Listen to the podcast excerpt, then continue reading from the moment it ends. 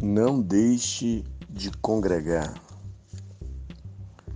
Queridos e amados, é tão importante nós entendermos que relacionamento se originam no próprio céu. O próprio Deus, ele é uma trindade. A Bíblia diz: façamos o homem a nossa imagem, conforme a nossa semelhança. A Trindade ainda é um grande ministério, mas pode ser simplesmente definida como três pessoas de uma só essência: o Pai, o Filho e o Espírito Santo. E ali formam um relacionamento perfeito. Mas, embora sendo um relacionamento perfeito, sabemos que foi no céu quando Satanás se levantou com orgulho e tentou desenvolver suas próprias prioridades. Pela primeira vez, isso ele fez na eternidade. Mas a Bíblia também diz que ele foi retirado do céu, porque ao redor de Deus somente o princípio da unidade pode operar. Então há um grande valor. A Bíblia diz, do, do parágrafo de hoje, do texto de Hebreus, capítulo 10, verso 25, diz: Não deixamos, não deixamos de reunir como igreja, segundo o costume de alguns mas procuremos encorajar-nos uns aos outros. Procuremos encorajar-nos uns aos outros. Essa é importância de encorajar uns aos outros, a importância de se preocupar uns com os outros. Isso chama-se unidade, andar unidade. A própria natureza, uma razão, a gente olha para a natureza e verificamos como a natureza consegue ultrapassar o tempo a gente olha para ela e verifica tantas formas que a natureza demonstra de estarem juntos e isso fazer com que eles avancem. Olhando para ela, nós olhamos muito a imagem, a imagem de rebanhos, a imagem de cardumes, a imagem de manadas, a imagem de enxames, de colônias e bandos.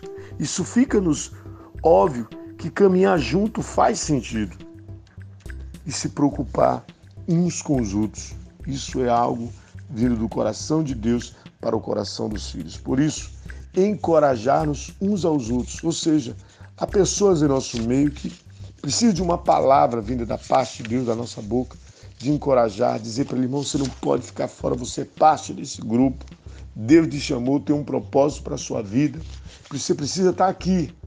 Nós entendemos que não podemos forçar ninguém, mas nós entendemos que nós estamos construindo usado pelo Espírito Santo, não uma denominação, mas estamos edificando o reino. Essa é a mentalidade correta. É o primeiro pilar dos relacionamentos saudáveis entre crentes e a igreja. É entender que ele está edificando o reino. Isso é básico na concepção. Quando você entende que isso, você hoje está edificando o reino, você se procurará ou vai ficar preocupado uns com os outros no andar da caminhada.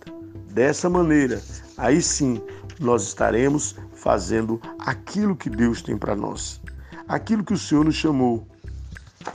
E edificar o outro, ou seja, encorajar o outro para que ele ande ao lado, para que ele esteja com você na batalha, caminhando, certificando de que ele está bem.